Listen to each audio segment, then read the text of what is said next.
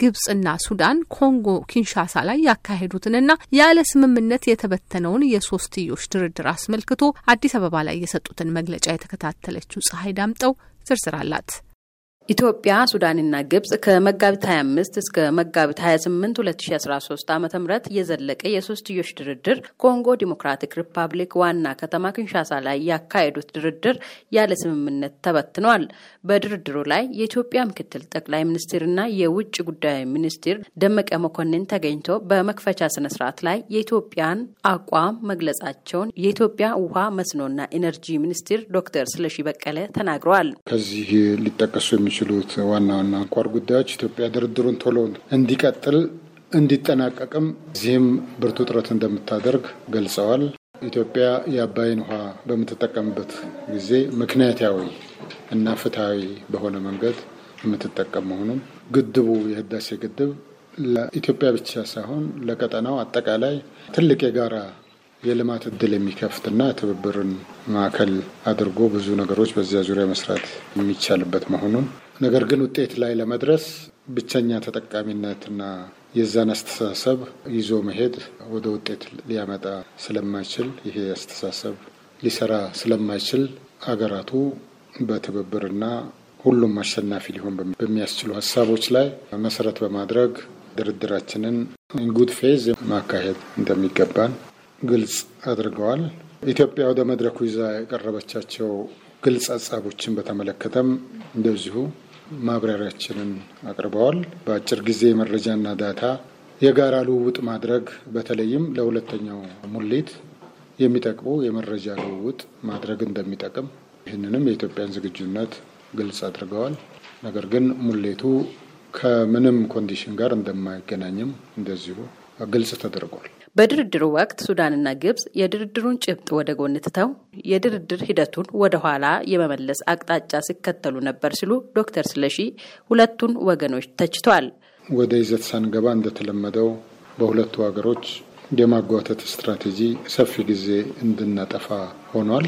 ለዚህም ምክንያቶቹ በሱዳን በኩል የቀረቡት ሀሳቦች ወደ ካቆምንበት article ኦች ከመመለስ ፋንታ አዳዲስ ሀሳቦች ብለው ያቀረቡትን የኛ content ኡ ላይ እና ድርድሩ እንዲቋጭ የሚያስችሉ መተማመን የሚያመጡ ሀሳቦችን ነው እንደገና አጽንኦት የሰጠ ነው። በእነሱ በኩል አንዱ የድርድሩን format መለወጥ ነበር አቅደው የመጡት ከአፍሪካ ህብረት። ሁለተኛው ጉዳይ format ኡ በሚለወጥበት ጊዜ የአፍሪካ ህብረት በነጻነት ጉዳዩን ለመምራት እንዳይችልና የተሰጠውን ኃላፊነት በሚያኮስስ መልኩ ሌሎች ተዋናዮች ይህን ጉዳይ አብረው እንዲመሩ የሚል አይነት ሀሳብ ያካተተ ነበር። ሌላኛው ሀሳብ ዋናዋን የአፍሪካ observer ደቡብ አፍሪካን የዘነጋና እንድትወጣ የሚመስል ሀሳብ ያቀረቡበት ነበር። ይሄ በማድረግ ሊቀመንበሩ ጋር ሌሎችም ድርድሩን እንዲመሩ የሚል ሀሳቦች ስለነበሩ ከዚህም ባሻገር በሱዳን በኩል mediation የሚባል ነጥብ አንስተዋል። ቀደም ብሎም በሚዲያ ይሰሙ የነበሩት እዛም መድረክ ላይ mediation የሚል ቃል ለመጠቀም ሞክረዋል። mediation በድርድራችን rules of engagement የምንከተለው ሂደት non adversarial የሆነ ወደ ግጭት የማያመራና good faith የምንደራደርበት እንጂ ሌሎቹን article አስርን የሚከተል መንገድ እንዳልሆነ ግልጽ ነው። ወደ ዋናው ውይይት ስንገባም እነኚህ ነገሮች ላይ በስፋት መወያየት ግድ ነበር። ግብጽም ሀሳቧን በወቀሳ ነው የጀመረችው ያሉት ዶክተር ስለሺ ኢትዮጵያ በሁለቱ ሀገሮች በተነሱት ሀሳቦች ላይ የነበራትን አቋምም ተንትነዋል። በግብጽም በኩል መነሻው ላይ ብዙ ወቀሳ ያዘሉ መልእክቶች ቢያስተላልፉም ሱዳን የምትለውን ሀሳብ የመደገፍ እና ትክክል መሆኑን በመግለጽ ነበር የተጀመረው እና በእነኚህ ዙሪያ እንግዲህ ሰፊ ድርድር አድርገናል። የታዛቢዎችን ጉዳይ፣ mediation የሚባለውን ጉዳይ፣ የሊቀመንበሩ ሚና እንዴት ሊሆን እንደሚችል ከብዙ ድርድር በኋላ አንደኛ እነኚህ observer ብለን የሰየምናቸው ተቋማትም የሆኑ ሀገራት ባሉበት እንዲቀጥሉ የኢትዮጵያ ጽኑ እምነት ነው። ስለዚህ ደቡብ አፍሪካንም ጨምሮ አሜሪካና የአውሮፓ ህብረት በታዛቢነት ሚናቸው እንዲቀጥሉ። እነኚህ ታዛቢዎች ሚናቸው enhanced መሆን እንደሚችል ይሄም የሚሆንበት አካሄድ ከሊቀመንበሩ ጋር እኩል ቁጭ ብለው facilitators ሳይሆኑ ምክንያቱም እነኚህን ታዛቢዎች የመረጥናቸው አገራቱ ናቸው እንጂ ፕሬዚዳንቱ አልሰየሟቸውም፣ ወይም የአፍሪካ ህብረት አልሰየምም። ሶስቱ ሉዓላዊ ሀገሮች መርጠዋቸው ተስማምተው የያዟቸው ይሄ process ም ባህል ደርሶ የሚለዋወጥ ከሆነ consistency ም ስለማይኖረው ሶስቱ ሀገሮች እንዲቀጥሉ የሚለውን እንድንስማማ ማድረግ ችለናል። የአፍሪካን owned process የ AU process ን መምራት ያለባቸው በሙሉ ነጻነት የአፍሪካ የህብረቱ ሊቀመንበር እሳቸው በሚሰይሟቸው የውጭ ጉዳይ ሚኒስትራቸው በኩል ድርድሩ እንዲቀጥል የሚል አቋም ይዘን የህብረቱን ማዕቀፍ ሙሉ በሙሉ በሚያስከብር መልኩ እንዲከናወን ብርቱ ክርክሮች ነበሩ። ሚኒስትሩ አክሎ ታዛቢዎች በድርድር ጣልቃ ሳይገቡ የታዛቢነት ሚናቸውን ለሁሉም ተደራዳሪዎች ጠቃሚ በሆነ መንገድ ሶስቱ ሀገሮች መስማማታቸውን ገልጿል። ኢትዮጵያ በአፍሪካ ህብረት በኩል የሚደረገው ድርድር እንዲቀጥል ጽኑ ፍላጎት እንዳላትም በድጋሚ አረጋግጣለች ነው ያሉት ሚኒስትሩ። ሁለተኛ ዙር የውሃ ሙሌትም በተቀመጠው ጊዜ እንደሚከናወን ነው ዶክተር ስለሺ የገለጹት። የሙሌት schedule በተያዘለት ቀጠሮ ይሞላል። ምክንያቱም በመሰረታዊነት የአሞላሉ ሂደት በመጠን መቼ እንደሚደረግ በምን ያህል ጊዜ መጠኑ 13.5 ሆኖ በሁለተኛው የሙሌት አመት እንደሚካሄድ ይሄ ደግሞ የሚገናኘው በአብዛኛው ከ construction ሂደቱ ጋር እንጂ constraint የሌለበት መሆኑ ቀደም ብለን ሰፊ ድርድር ባረግንባቸው ወራትና አመታት ስምምነት የተደረሰበት የጋራ የሆነ የሶስታችንም document ውስጥ የሚገኝ የሙሌት ስርዓት stage based filling መጠኑም በአግባቡ የሚታወቅ ሙሌቱም ደግሞ በበጋ ሳይሆን ሙሌት በበጋ አይደረግም። ዝናብ በከፍተኛ ደረጃ ባለበትና ወንዞች ሙሉ በሆኑበት ወቅት ከሐምሌ እስከ መስከረም ባሉ ጊዜያት ውስጥ የሚደረግ መሆኑ ከዛ የሚለውጥ ምንም አዲስ ሀሳብ የለም። ስለዚህ በዚሁ መሰረት የሚከናወን ነው የሚሆነው። ከዚህ አስቀድሞ የኢትዮጵያ ውጭ ጉዳይ ሚኒስቴር ባወጣው መግለጫ አባይ ድንበር ተሻጋሪ ሀብት እንደመሆኑ የተፋሰሱ ሀገራት ፍትሐዊና ምክንያታዊ መሪን መሰረት ባደረገ አኳን የመጠቀም መብት እንዳላቸው አመልክቷል። በመሆኑ በተፋሰሱ ላይ የሰፈኑ የታችኛው ተፋሰስ ሀገራት ብቸኛ ተጠቃሚነትን የማስቀጠል ፍላጎት መቀየር ያለበትና በትብብርና በመግባባት ሊወሰን እንደሚገባም አስታውቋል። ምክትል ጠቅላይ ሚኒስትር ደመቀ መኮንን በሰጡት አስተያየት የህዳሴ ግድብ የትብብር እድልን የፈጠረ ሀገራዊ ፕሮጀክት በመሆኑ በድርድር ሂደቱ የተደረሱ የአቋም መቀራረቦችን ከዳር ማድረስ ይገባል ብለው ነበር። ሀገራት የሚያደርጉትን የሶስትዮሽ ድርድር በስምንት ሳምንታት እንዲጠናቀቅ ነው የታሰበው። ቀጣዩ ድርድርም የዲሞክራቲክ ሪፐብሊክ ኮንጎ ፕሬዝዳንት በሚሰጡት አቅጣጫ ይወሰናል ተብሏል። ለአሜሪካ ድምፅ ፀሐይ ዳምጦ ከአዲስ አበባ። ወደ ተከታዩና ከዚህ ጋር ወደ ተያያዘው ዘገባ እናልፋለን። በኢትዮጵያ በሱዳንና በግብጽ መካከል ኪንሻሳ ላይ የተጀመረው ድርድር ሲቋረጥ በሁሉም ተደራዳሪዎች ዘንድ የንዴትና የብስጭት ስሜት ይታይ እንደነበር ኪንሻሳ የምትገኘው ሪፖርተራችን አናስታሲ ቱዴሺ ትዝብቷን ዘግባለች። በሶስቱም ወገኖች የተንጸባረቀው የመወነጃጀል ስሜት መሆኑንም የሰጧቸው መግለጫዎች ያሳያሉ። በአባይ ውሃ ምክንያት በአካባቢው የግጭት ስጋት ያየ ሲሆን የተባበሩት መንግስታት ድርጅት ግን ወገኖቹ ልዩነቶቻቸውን በማቻቻልና በመተባበር መንፈስ መነጋገራቸውን እንዲቀጥሉ አሳስቧል። ከአናስታሲ ጋር ካደረገው አጭር ምልልስና ከሌሎችም ምንጮች ያገኛቸውን መረጃዎች አካቶ ሰለሞን አባተ ተከታዩን አጠናቅሯል። የኪንሻሳው ድርድር ገና ከመጀመሩ ከተደናቀፈ በኋላ በሁሉም ልዑካን ላይ ይነበብ የነበረው የብስጭት የንዴትና የቁጣ ስሜት እንደነበረ ሂደቱን ለመከታተል እዚያው የተገኘችው አናስታሲያ ቱዲዬሺ አጫውታኛለች። እንዲያውም የውጭ ጉዳይ ሚኒስትሯ ማሪን ቱምባንዜዛ የመዝጊያውን ንግግራቸውን ያደረጉት ከልዑካኑ አንዱም ባልተገኘበት ብቻቸውን ሆነው እንደነበረ ነግራኛለች።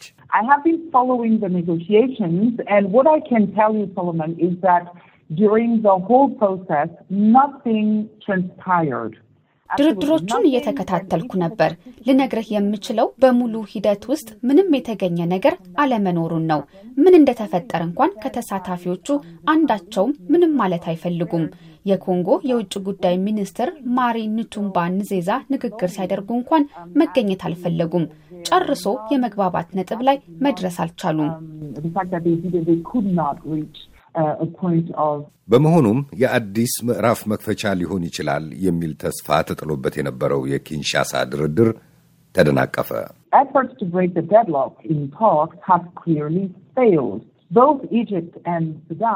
አልንቀሳቀስ ያለውን ሂደት ወደፊት ለማራመድ የተደረጉት ጥረቶች በግልጽ ከሽፈዋል። ግብፅም ሱዳንም ጣቶቻቸውን ወደ ኢትዮጵያ እየቀሰሩ ነው። ግብፅ ግድቡ በአባይ ውሃ ፍሰት ላይ አደጋ ይደቅናል ትላለች። ሱዳን ደግሞ የግድቡ ደህንነት ወደ ራሷ ግድቦችና የውሃ ጣቢያዎች የሚፈሰው ውሃ መጠን ጉዳይ እንደሚያሰጋት ትናገራለች።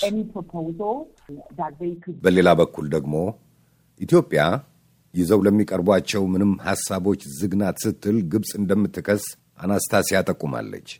ለመሆኑ ወገኖቹን ይህንን ያህል አይሎ ወደ አንድ ሐሳብና ስምምነት እንዳይደርሱ ድርድሮቹም እንዲስተጓጎሉ ያደረገ የጎላ ነጥብ ይኖር ይሆን? አናስታሲያ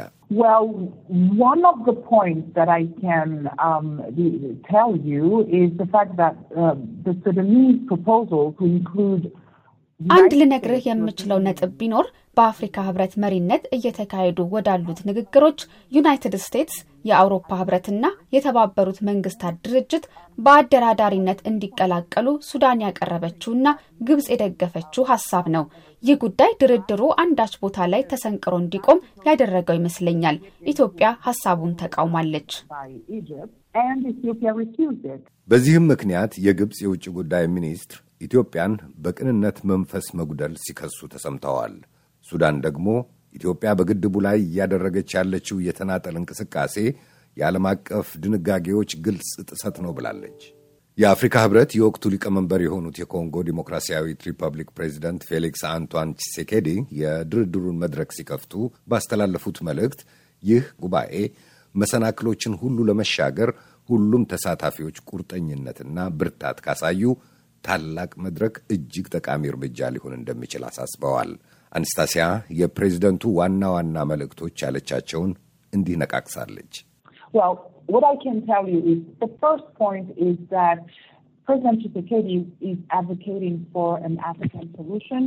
ፕሬዚዳንት ቺሴኬዲ እያራመዱት ያለው የመጀመሪያው ነጥብ ለአፍሪካ ሀገሮች አፍሪካዊ መፍትሄ የማፈላለግን አስፈላጊነት ነው።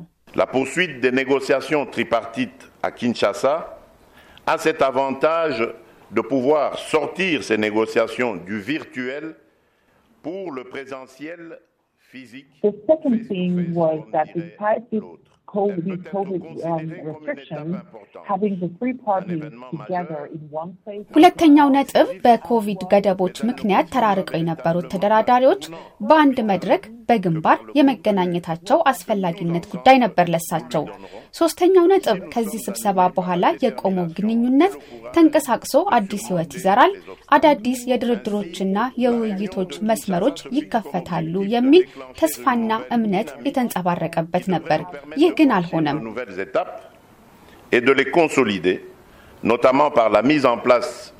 ቺሴኬዲ በቀዳሚነት ያነሱት ነጥብ ለአፍሪካ ችግሮች አፍሪካዊ መፍትሄ የመሻት አስፈላጊነት መሆኑ የኢትዮጵያን አቋም የሚያጠናክር ይመስላል። ግብፅና ሱዳን የአህጉራዊውን ህብረት ሊቀመንበር መልእክት አልተጋሩም ወይም አልተቀበሉም ማለት ይሆን?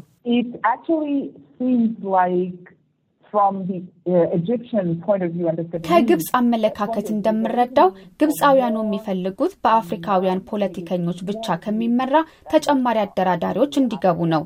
ይህን አቋማቸውን ሁለቱም ሱዳንም ግብፅም ግልጽ አድርገዋል። ኢትዮጵያ ደግሞ ሀሳቡን ሙሉ በሙሉ እየተቃወመች ነው። ኮንጎ የወቅቱ የአፍሪካ ህብረት ሊቀመንበር በመሆኗ እነዚህን ድርድሮች የመምራት ኃላፊነት ቢወድቅባትም በሌላ በኩል ደግሞ የናይል ተፋሰስ ሀገሮች አባል ናት። የናይል ጅረት ጉዳይ በቀጥታ ይመለከታታል። ምናልባት ይህ ጉዳይ የጥቅም ግጭት ጥያቄ አስነስቶ ይሆን?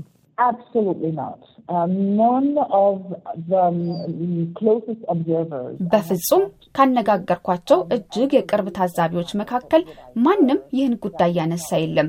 ይልቅ በቅሬታ መልክ የሰማሁት ነገር ቢኖር ኮንጎ ዲሞክራሲያዊት ሪፐብሊክ እነዚህን ድርድሮች ለመምራት በበቂ ሁኔታ አልተዘጋጀችም የሚል ነው።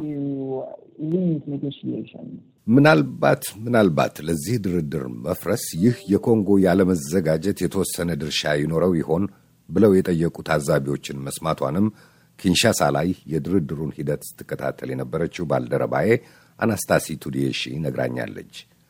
ያኮራረፉት ልዑካን ወደ የፊናቸው ከተበተኑ በኋላ የውጭ ጉዳይ ሚኒስትሯን ቱምባን ዜዛ ለጋዜጠኞች ባነበቡት መግለጫ መሠረት በድርድሩ ላይ የኢትዮጵያው ምክትል ጠቅላይ ሚኒስትርና የውጭ ጉዳይ ሚኒስትር ደመቀ መኮንን እንዲሁም የሱዳንና የግብፅ አቻዎቻቸው ማርያም ሳዲቅ አልማሃዲና ሳሜህ አሳን ሹክሪ ተገኝተዋል። ስለ ኪንሻሳው የህዳሴ ግድብ ድርድር ያለ ስኬት መበተን ትናንት ተጠይቀው የነበሩት የተባበሩት መንግስታት ድርጅት ዋና ጸሐፊ ቃል አቀባይ ስቴፋን ዱያሪች ልዩነቶችን የማቻቻልንና የመተባበርን አስፈላጊነት በበቂ ሁኔታ ላጎላው አልችልም ብለዋል። የተጨበጠ ስምምነት ላይ ለመድረስ ወገኖቹ አበርትተው መጣራቸውን እንዲቀጥሉ የመንግስታቱ ድርጅት ጥሪ እንደሚያደርግ ዱያሪች አመልክተው በወቅቱ የአፍሪካ ህብረት ሊቀመንበርነታቸው ወገኖቹን እንደገና ለማገናኘት ፕሬዚደንት ቺሴኬዲ ስላደረጉት ጥረት አድናቆታቸውን ገልጸዋል። የወገኖቹን ጥረቶች ለመደገፍም የመንግስታቱ ድርጅት አሁንም ዝግጁ መሆኑን በድጋሚ እንደሚያረጋግጥ አስታውቀው እኔ ይህን ልተው አንተም ይህንን ተው የማለት አካሄድና የትብብርን አስፈላጊነት በድጋሚ አንስተው አሳስበዋል።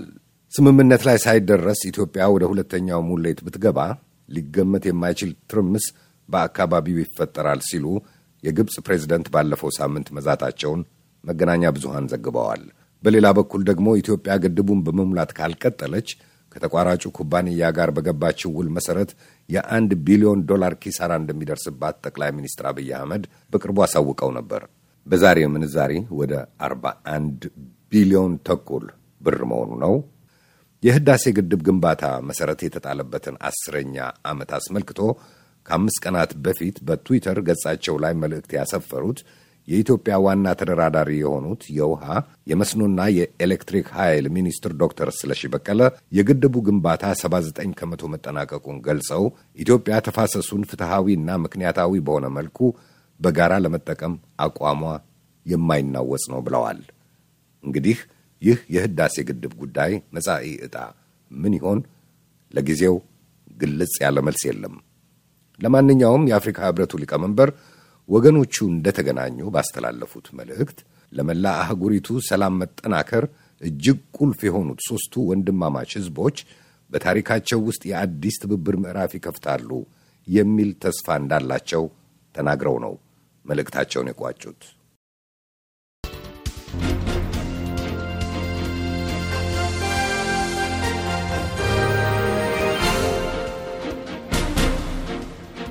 ፀሐይ ዳምጦን ሰለሞን አባተንና እንዲሁም ኪንሻሳ የምትገኘው ሪፖርተራችን አናስታሲ ቱዴሽን እናመሰግናለን።